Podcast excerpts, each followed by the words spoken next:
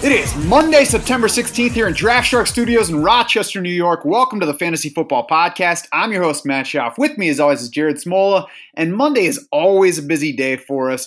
We've got to sort out everything that happened on Sunday and then jump right into projections for the next week. But, Jared, it, it's even busier, it feels like today, because we've got some big injuries that we've got to sort through today. we got to sort through the fallout. We're going to try to sort through some running back situations, whether it be some situations gaining clarity or some others that feature disappointing performers or some disappointing coaching. And we're going to revisit the wide receivers that we were looking to add on waivers last week, see what's changed and maybe what hasn't. Let's just jump right in. And I think we should start with the Ben Roethlisberger injury. Ben Roethlisberger is having right elbow surgery. He's done for the season. Yeah, maybe done forever. I guess we'll have to see him. And the guy's 37 years old. Um, Fingers crossed. yeah, yeah. I, I've been uh, keeping tabs on what our guy Dr. Chow on, on Twitter has been talking about Big Ben, and you know he he has mentioned that you know th- this could be the Tommy John ligament, which you know for for baseball pitchers is very bad news. And we haven't heard the Steelers confirm exactly what Big Ben's injury is, but yeah, obviously it's serious if he needs surgery and it's going to knock him out for the season. Yeah, done for the season. So Mason Rudolph steps in through 19 passes yesterday in relief, uh, completed 12, 112 yards, two touchdowns, one pick, 5.9 yards per pass attempt. So that's not a, a strong number there, but Yeah. he was stronger in the preseason, 8.6 yards per attempt, four touchdowns to one pick, a 113.3 rating too, 65% completions. You know, we, we never really know what preseason performance means, but it, can't be a bad thing that Mason Rudolph was solid in the preseason this year. Yeah, and he was a you know big time producer in college, a, a third round pick. So you know he wasn't he wasn't chopped liver in the draft. Um, I, I thought he looked good against Seattle. Yeah, the, the Steelers' offense was better after Rudolph came in, and I'm sure Big Ben's elbow injury. I mean, you know he was he was dealing with that throughout the game. I'm sure that had a lot to do with it. But yeah, and then Rudolph in the preseason, PFF had him third in passing grades among 74 quarterbacks with 30 plus dropbacks. So I still think he's a downgrade from a healthy Roethlisberger, but I think Rudolph can do enough to definitely keep Juju Smith Schuster as a fantasy starter, even if, you know, maybe he's like a wide receiver two now. And then Vance McDonald, I think, you know, still has a chance to pop up in spurts. You know, he obviously had a nice game with Rudolph yesterday. Vance was second with four targets among those uh, 19 Rudolph pass attempts. Only Juju Smith Schuster with five saw more targets from Rudolph. It's also possible that Mason Rudolph's not a downgrade from Ben Roethlisberger. I mean, I think we kind of have to assume that he is, but it's possible that he ends up not being a downgrade from whatever version of Roethlisberger we got this year. I think it's worth noting that the Steelers let Landry Jones walk this offseason. He's been their backup for a while, or had been. They traded Josh Dobbs to the Jaguars at the beginning of the season. So it seems pretty clear that they like Mason Rudolph. And as you mentioned, a third round pick. I mean, that makes him three rounds better than Gardner Minshew, right? Yeah, yeah, exactly. And you know, the, the Steelers do still have what I think is one of the better O lines in the league, so that obviously helps. I think James Washington too is going to be a popular guy now, just because you know Rudolph played with James Washington at Oklahoma State. They put up big numbers. We've seen them connect a bunch in the preseason, and also worth noting that Washington played the second most snaps among Steelers wide receivers in Week Two, so his role was already growing as Donte Moncrief has continued to struggle. Now, you know, maybe he has that connection with, with Mason Rudolph. So I would say grab James Washington if he's available in your league. Yeah, certainly grab him off waivers where he's available. See what the asking price might be in trade. Maybe you could get him for cheap when he's when he hasn't really accomplished anything yet. I mean, it's certainly worth noting what they did in college. 198 catches James Washington had over Mason Rudolph's 3 years as the starter at Oklahoma State. 4,016 receiving yards, 33 touchdowns. That's 20.3 yards per catch. So, I mean, they did a lot there. And Washington wasn't just catching stuff from Rudolph in preseason. He was catching some deep balls from Dobbs as well. It was good there. We've been kind of looking for some kind of impetus to to get Washington past Donte Moncrief, which seems like an inevitable move. Maybe this helps him at some point. You know, even if we don't get James Washington into the clear role right away, maybe he and Rudolph have a, a connect on a deep ball, which was their specialty in college, and it motivates coaches to make a switch. Whatever the case, there it's there's some kind of light here to those of us who were hoping that Donte Moncrief would get out of the way and there would be some receiver value in Pittsburgh. Yep, definitely. And I think worth noting too that Diontae Johnson, the Steelers rookie wide receiver, saw three targets from Mason Rudolph. That was the third most behind Juju and Vance. And Diontae Johnson's role seems to be growing too. Donte Moncrief just might be out of the picture soon. He he dropped a pass from Rudolph that ended up getting intercepted intercepted by the Seahawks, and after that, I don't think Moncrief hit the field again. Yeah, let's hope that that happens because the guy stinks. he showed it now across multiple teams. Yeah. The other situation that we need to watch in Pittsburgh is James Conner, who suffered a knee injury in yesterday's game. I don't think that we really know yet how serious the issue is, though, right? We don't. Dr. Chow, based on just just video analysis, um, believes it's not a serious injury. You know, nothing that's going to be season-ending or, or, even probably require surgery. So that's the good news. But Conner could still, you know, miss a game to a few games. I would assume. I think by the end of Monday here, we'll have a better idea of James Conner's status, and that will obviously impact how aggressively you go after Jaylen Samuels on the waiver wire.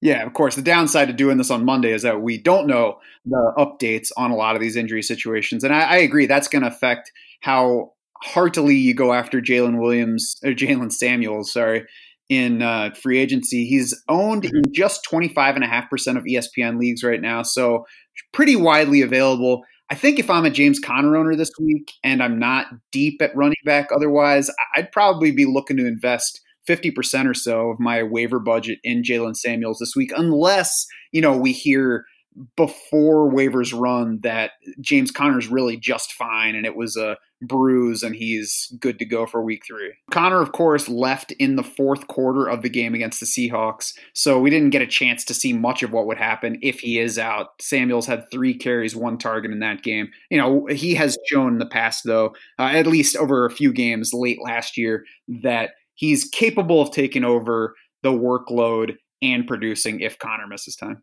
Yeah, exactly. Had those three pretty productive games. I, I mean, um, a lot of his production came in that one game against the Patriots, but I think the important thing is the Steelers basically treated J- Jaylen Samuels as a feature back in those three games. Conner missed last season. Um, Samuels obviously did a lot in the in the passing game at NC State, and, and and is probably a better pass catching back than even James Conner. So he would have that going for him again, still playing behind a good O line. So yeah, if you're a Conner owner, even if it ends up that he isn't going to miss any time with this injury, I, would stash Samuels at this point just because Conner, you know, dealt with that in- injury last year.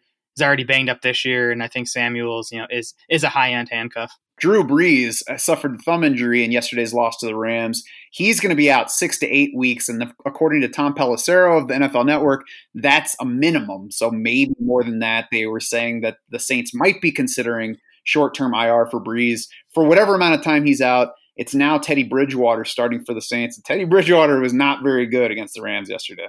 He wasn't. I've always been a Teddy Bridgewater fan, so like I, I want him to succeed here. But you're right, he wasn't good against the Rams. He wasn't really good this preseason. Um, 61% completion rate, 5.7 yards per attempt.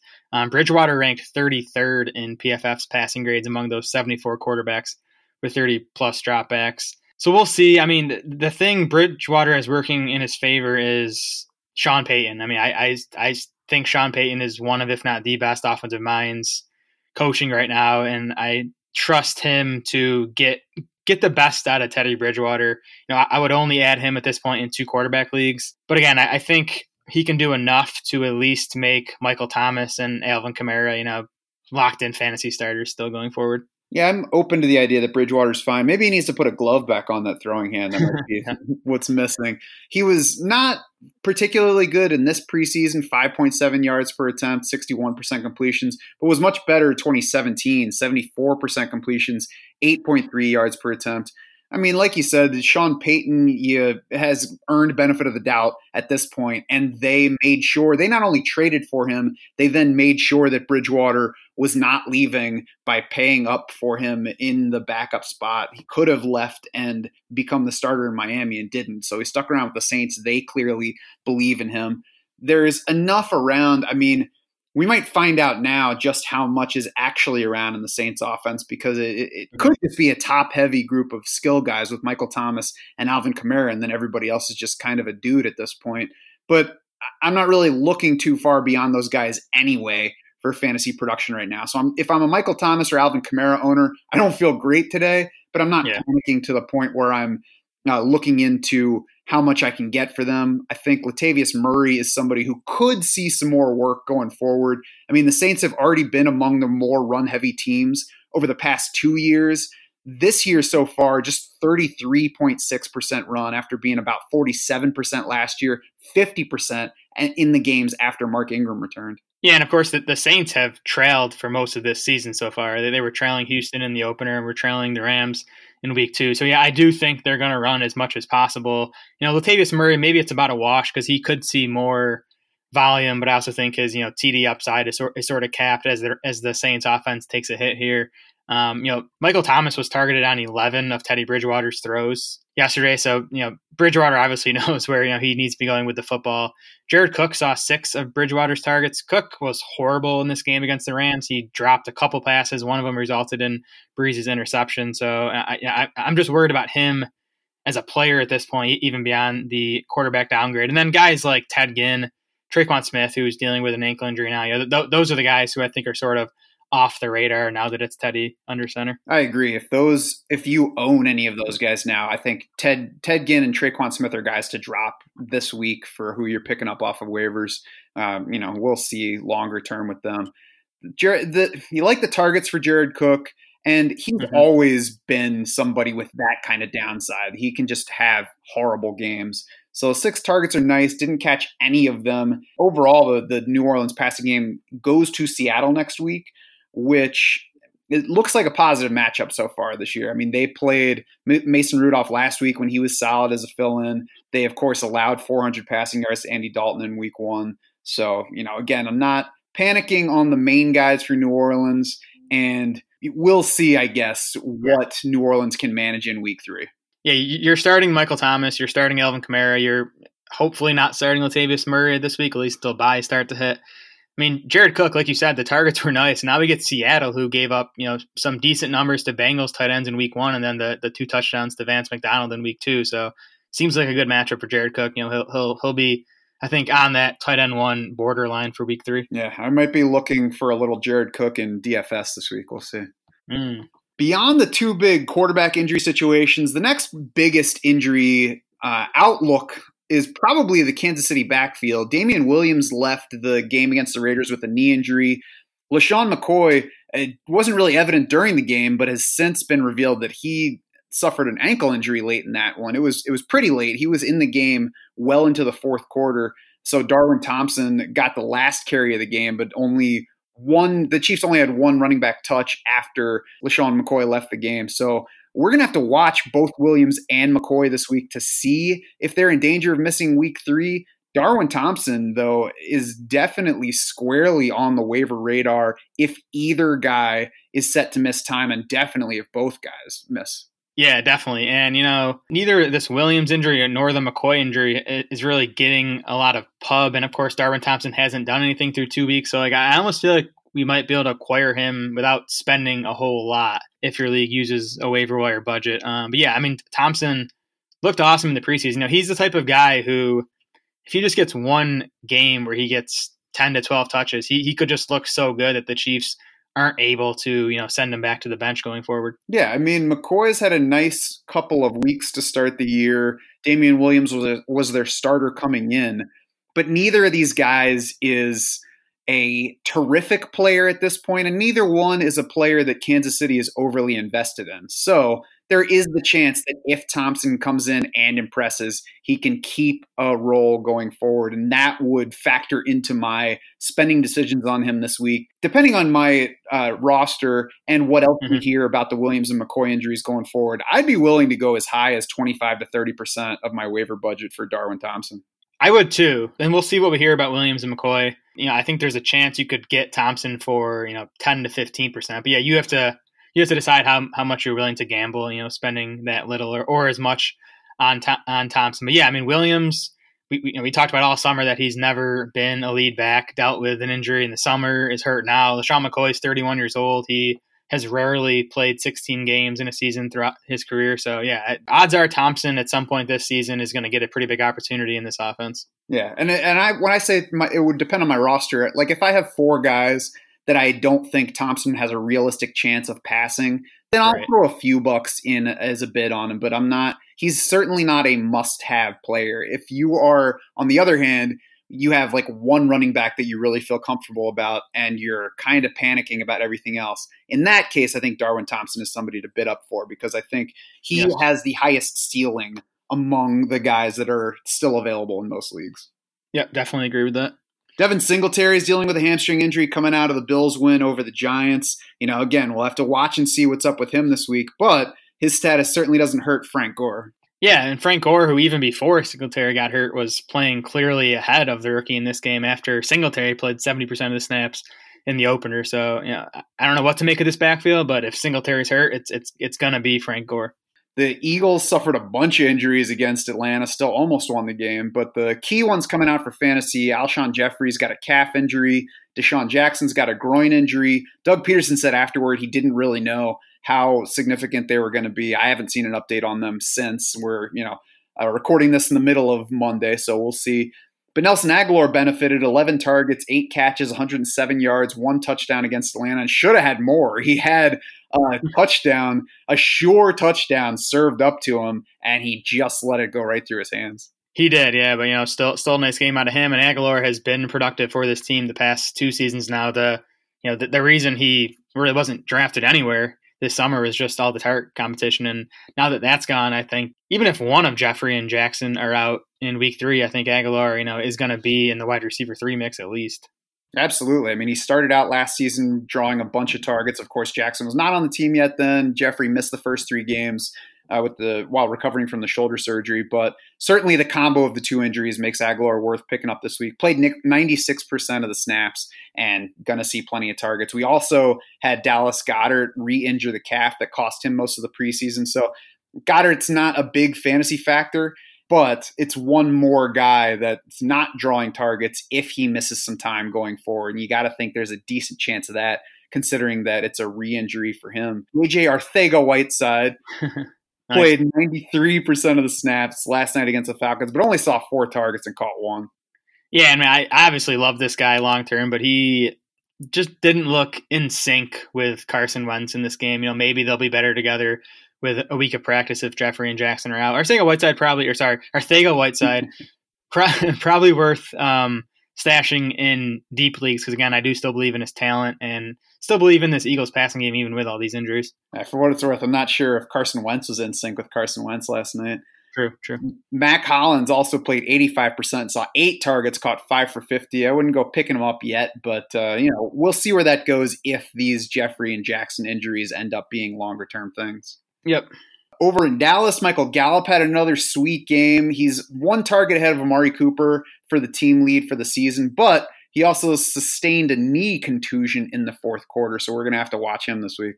Yeah, and if it's just a contusion, you think it's probably something he'll be fine for week three here. Dallas does get Miami in week three, so you know it's also possible they just sit Gallup down and, and say, you know, we can we can win without you this week. Yeah, right. All right, so that's it for the injury situations we're tracking. You know, check Shark Bites on DraftSharks.com because we'll certainly be watching all of them and updating them as we get more info. Now, though, we got to move on to some backfields that are starting to take shape or continuing to confuse us. Let's start in Houston, where the Texans traded, what was it, a third round pick for Duke Johnson, and then they traded a backup guard for Carlos Hyde. And apparently it was so that Carlos Hyde could play over Duke Johnson. Carlos Hyde looks good. Like I don't understand it. He looks good. Um, so I, so I can't even you know be mad at Houston for what they're doing here. I mean, so we have two games so far from Houston, and you know Duke was the primary back in New Orleans, where you know that that game was more of a shootout. It was kind of up in the air the whole time, and then Hyde was the lead guy in week two when Houston got an early lead and just sort of was milking that throughout the way. And that, that's sort of what I, where I think we're at here. I mean, Hyde is going to be the lead ball carrier. Duke Johnson is going to do more in the passing game. So we're going to have to sort of be guessing at game flow when projecting these two guys going forward. You kind of have to wonder what Andy Reid's thinking right now with two running backs and Carlos Hyde's looking fine. Yep. Yeah, I, I think this one's still taking shape a little bit. I'm certainly quite disappointed on in Duke Johnson's role after uh, I was attacking him a little bit more in drafts right at the end of drafting season. Me too. I mean, uh, this is a couple different teams now who are just viewing Duke Johnson as a change of pace guy. I still think he can be more than that, but it doesn't matter what I, what I think. Exactly. Kerryon Johnson, Detroit looked good on Mhm. Sunday in that game against the Chargers. Did score a touchdown, so we're happy with the fantasy results there. But there's room for more, and it seems like the usage is what's holding him back to this point. It definitely is. I mean, so through two games for Kerryon Johnson, 56% of the snaps, like a May num- number, 28 carries, you know, 54% of Detroit's total running back carries, only five targets for Kerryon Johnson. That's just 7% of the team total. You know, th- this this backfield was almost like a battle between Darrell Bevell, who I think, who's the offensive coordinator, who I- think would rather just have one feature back, and then Matt Patricia, who obviously comes from New England, more of a committee system. And you know, so far Patricia is winning. Kerryon Johnson still clearly the best running back on this team. I, I think. I think the the role we've seen him play these first two weeks is like the worst case scenario. It's not going to go down from here. I still think there's a chance that he starts to claim more of the backfield work just because again he is clearly the best guy in Detroit's backfield. I agree, and for what it's worth, they've gone to Arizona and come away with a tie, and then barely beat the Chargers in, via comeback at home. So it's not like the offense has exploded out of the gate. So I think there's room, time, and reason to believe that the Lions will kind of figure things out here. And I mean, it's also not like they're sharing touches with a bunch of other studs at running back. It's Kerryon Johnson, CJ Anderson, Ty Johnson, and JD McKissic. I mean, Yeah. Kerryon Johnson is the second year guy that they just took in round two last year when Matt Patricia was the head coach. He should be getting more touches. They, the team should believe that he deserves more touches at this point. I believe that they will figure it out at some point. Yeah, again, I think it can only get better from here, you know. And I think Kerryon Johnson, even so far, has been you know, okay if he's your running back too, which I think is how he was drafted for a lot of people.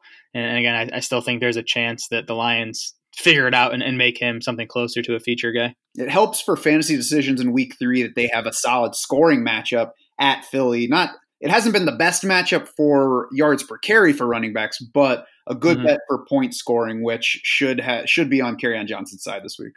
Yes. Devonta Freeman also frustrating usage for Atlanta. Mhm. To me, he looked fine last night against Philly, but he's just not playing as much as we expected him to heading into the season.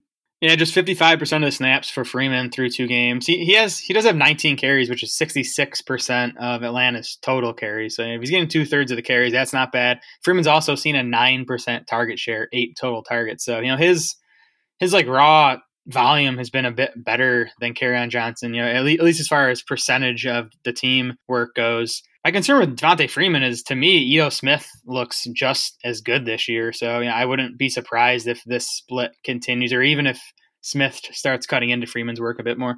I mean, if Freeman continues to see 66% of the carries and 9% of the targets, and they just run the ball a little bit more, then he should Right. be fine. I was bothered last night when Freeman was the running back who got them down near the goal line, and then Ito Smith came in for a couple of carries near the goal line, which doesn't make any sense because he's 10 pounds lighter and Freeman's like calling card is running hard. So uh, this is Yeah. a situation where I, I feel like there's still a little bit of figuring out for the coaching staff to do, and I would like to believe that they will do it. You know, this is the first year back for Dirk Koetter as well. So like Darrell Bevell being new in Detroit, maybe there's a little bit of feeling out. I, I- think Devonta Freeman's the better player, and I think that he's going to emerge as a bigger fantasy asset than he has looked so far. But I'm I'm concerned. Yeah, I'm, I'm with you there. I think he'll be more productive going forward. Um, and I would be shocked if Atlanta has decided that Ito Smith is their goal line back. I think that was probably a case of Devonta Freeman being gassed and you know maybe even pulling himself and Ito just hap- happening to get those carries. So I guess you know I, I wouldn't be going out trying to buy Devonta Freeman right now, but if if you have him, I, I think he, he's a fine hold. And you know if you're trading him away now, you're definitely selling low. Yes, I agree with that. I I mean, if you know, depending on what somebody is offering to get him, I wouldn't cling to him. But I think. Devonta Freeman's probably a hold right now.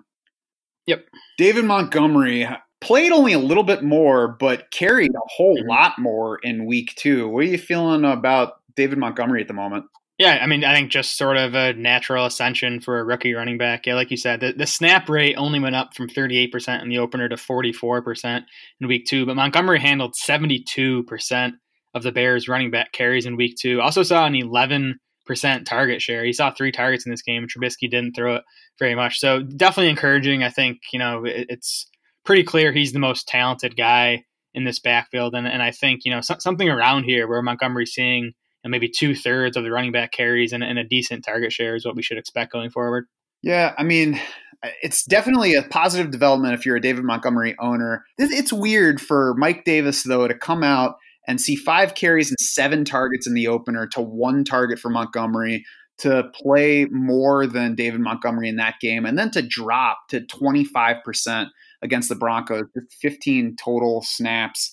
I, I just don't see how the Bears would have changed their opinions of these guys that much yeah. from week one to week two. And especially when the, you know, they're talking on the broadcast about how the Bears coaches think that Mike Davis is their best running back in terms of creating separation in his pass hmm. routes.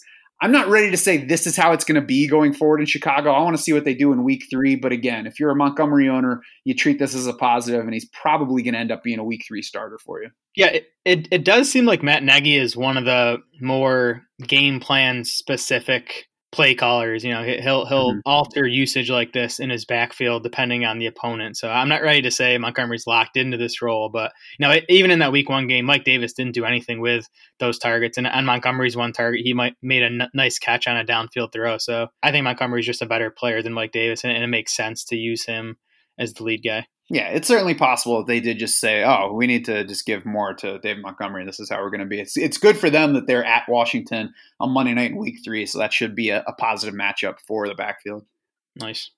Todd Gurley, uh, we said not to worry heading into week two. I think that's also where I'm at on him coming out of week two. He was yep. just fine again. Malcolm Brown's going to be involved. We're going to have to get used to them alternating. Malcolm Brown almost had a touchdown again, which probably would have had Todd Gurley owners tilting. But again, it was just because that was his drive and they got down near the goal line.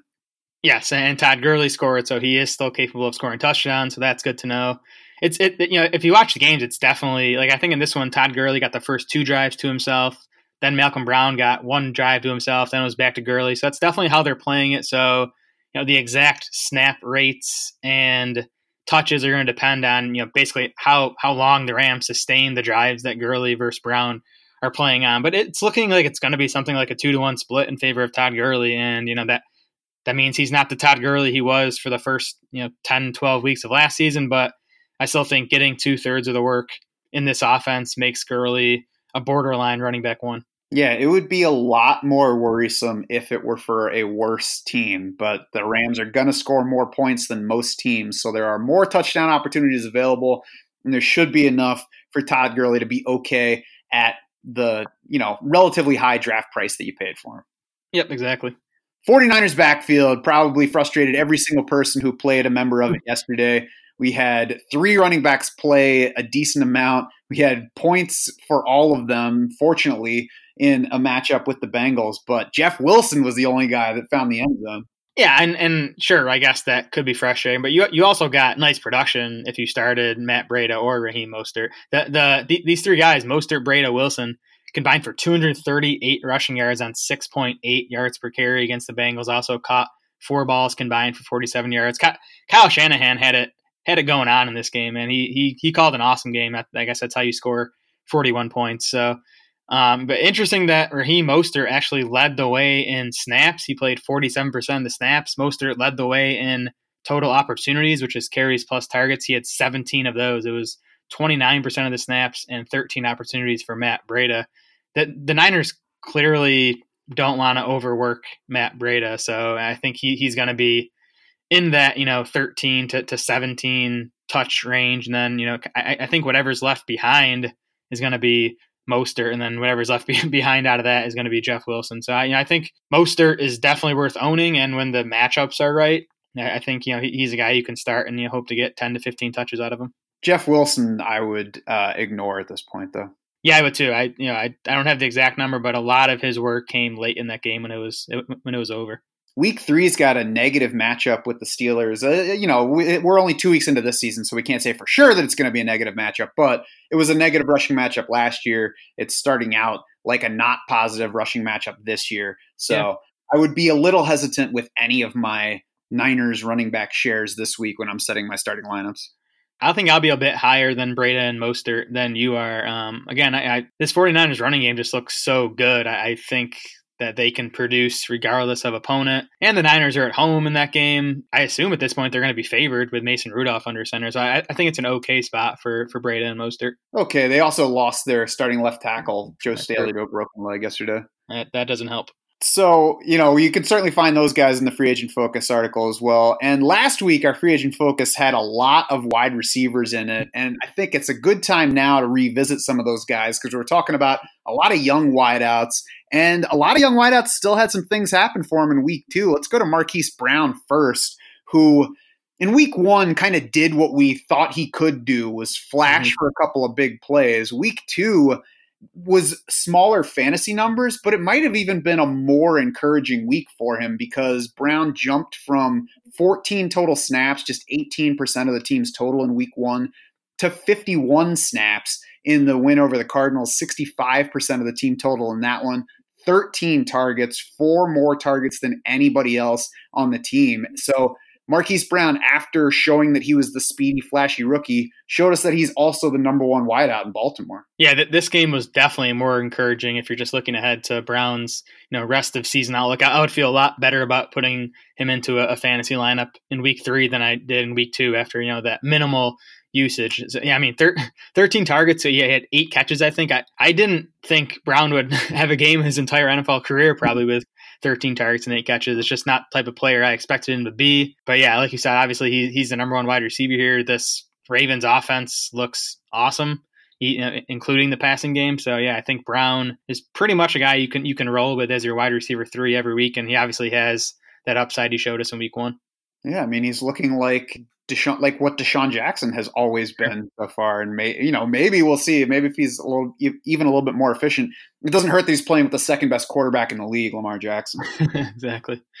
Terry McLaurin is another impressive Week One rookie. Uh, now he led Washington in targets in the Week Two loss to Dallas sits two targets behind Chris Thompson for the season lead among Washington players. But like I said, team high nine targets against Dallas, caught five for 62 and a touchdown. And his touchdown came from just one yard out. So he can mm-hmm score from not only long distance, but also get looks near the goal line. Yep. So 20% target share for McLaurin through two weeks. You know, that that's a nice number. He's also fifth among all wide receivers in air yards through two weeks. So he's getting those opportunities to make big plays. So McLaurin is sort of right there with Marquise Brown for me. I think, you know, he, he's worked his way into the wide receiver three mix already. Yeah, I agree. I would have a tough time sitting either of those guys this week. McLaurin's playing Chicago, yeah. so it's a little bit tougher. We'll we'll see where he falls in the rankings, but I, I would have a tough time finding other wide receiver threes on my roster that I would not be playing him over. Yeah, I mean, he should still have volume on his side in this spot. You know, I, I would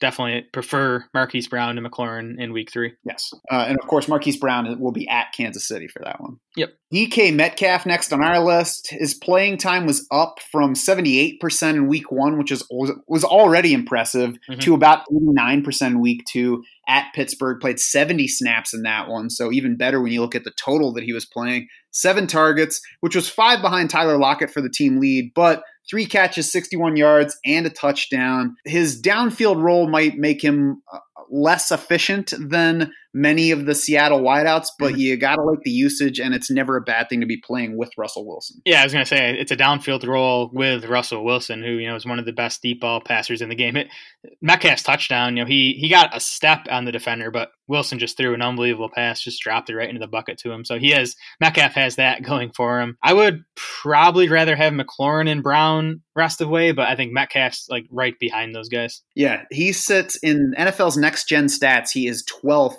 among all players in intended air yards per target. So, like you said, the downfield stuff, even if he's less efficient on catch rate, that's going to help him on yardage and scoring opportunities. I would rather have Brown and McLaurin because I think that they will continue to be the lead wideouts for their team, whereas I think Metcalf is going to be behind Tyler Lockett. But if I drafted Metcalf, I'm feeling good about it right now. And I say that as somebody that was not anywhere Hmm. close to touching Metcalf at his uh, preseason draft price. yep, I'm I'm right there with you. Unfortunately, Uh, John Ross, 21.5% target share now through two weeks. He had another good one against the Niners. Not quite as good as week two, as week one, but right behind Tyler Boyd in targets, produced, scored again.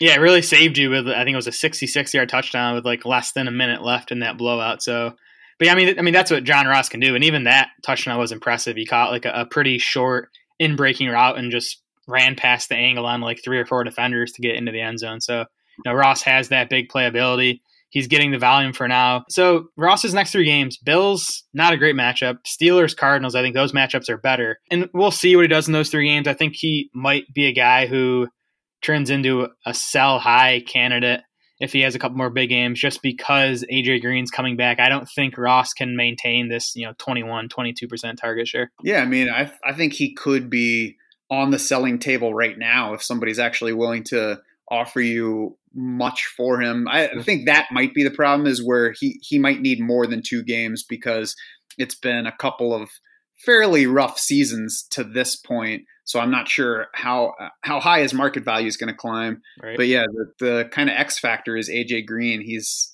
it sounds like he's doing some work, but I don't know how close he is to actually playing. That could significantly change kind of the public opinion on Ross's outlook pretty quickly. Yeah, it, it seems like Green is a few weeks away. So that's why I say I think you're safe holding Ross and using him for these next three weeks. I mean, you know that that Cardinals matchup, I believe it's in it's in week five. Um, you know, if they're still without Patrick Peterson, that could be another blow up spot for John Ross. So that that could be the time to sell Ross before Green returns. Yeah, and Peterson's on a six game suspension, so he'll still be out for that one. Yep. I think the good thing about John Ross and you know whether to sell or hold is you paid so little for him, whether you drafted him at the end of your draft or just got him off waivers last week, that he's not somebody that you have to sell. If you hold on to him Yeah. and you just you have him through the hot part of the season and then he's just not somebody that you can start consistently beyond that, then I think you still have one with him. Exactly. He's just a fun guy to play too. I mean, man, he he he looks like the closest thing to Tyreek Hill in the NFL right now. Speaking of Tyreek Hill, let's move on to the Chiefs, who had a couple of guys doing nice Tyreek Hill impressions yesterday. Demarcus Robinson put up the bigger numbers six catches, over 170 yards, two touchdowns. Mecole Hardman also scored a long touchdown and had another one called back by LeSean McCoy's holding penalty. Man, I mean, I was convinced there was going to be some regression with, this Chiefs passing game, but I, I, I don't, I'm not, I'm not convinced anymore. It, Only progression. it's, it's just unbelievable. So, I mean, I think Robinson obviously had the bigger game. He, he ended up out snapping Hardman in this one. You know, Hardman out snapped Robinson in, in week one. It was 91% of the snaps for Robinson in week two, 74% for Hardman. So Hardman was still out there a bit. I, I think both guys are worth getting into fantasy lineups against the Ravens this week. Yeah, I agree. It's like, what, what are you going to tell people? What what can Demarcus Robinson do this week? What can Mecole Hardman do? Whatever you think a Chiefs receiver is capable of doing this week, yes, he's capable of doing that thing. I'm not going to tell anybody otherwise. Exactly. You want you want pieces of this Chiefs offense. Definitely. I will. I'll just start Chiefs receiver against whomever as long as Patrick Mahomes is in there. Yep. And then let's finish up the wide receiver portion on a down note. Danny Amendola. Neither of us was excited about the 13 targets in week one. It was kind of one of those situations where you had to talk about him after he did that. But week two reminded us why we didn't have to say a whole lot about him because he followed the 13 targets in week one with one target against the Chargers.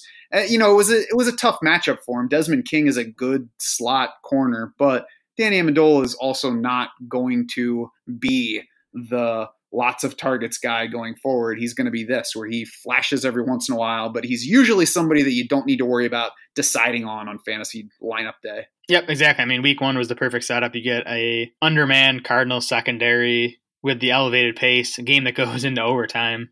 Um, you know, so, so that was that was the ceiling for Amendola. He's not going to get there again. You know, it's still a lower volume passing game with you know probably three guys ahead of Amendola in Kenny Golladay, Marvin Jones, and T.J. Hockenson.